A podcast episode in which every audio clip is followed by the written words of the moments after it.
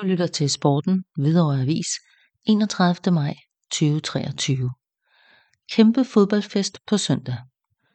Resultatet er uden betydning, alligevel regner HIF med, at der bliver fuldt hus på søndag til sæsonens sidste kamp, hvor oprykningen skal fejres.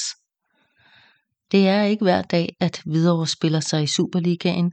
Faktisk er det 26 siden det sidst skete, den HIF op sammen med AB, der havde en veltrænet angriber ved navnet Peter Lassen.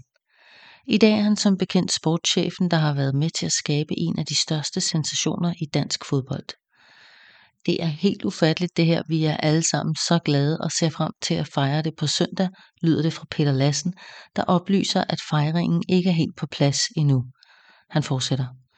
Vi har ikke tur planlægge noget, så hvordan dagen kommer til at forløbe ved vi ikke helt endnu, men vi håber, at vi efter kampen kan give folk muligheden for at hylde drengene.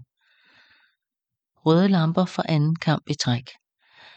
Peter Lassen siger, kampen mod Næstved er allerede udsolgt, så vi håber på en stemning som mod Sønderjyske, hvor vi også måtte melde udsolgt, slutter Peter Lassen.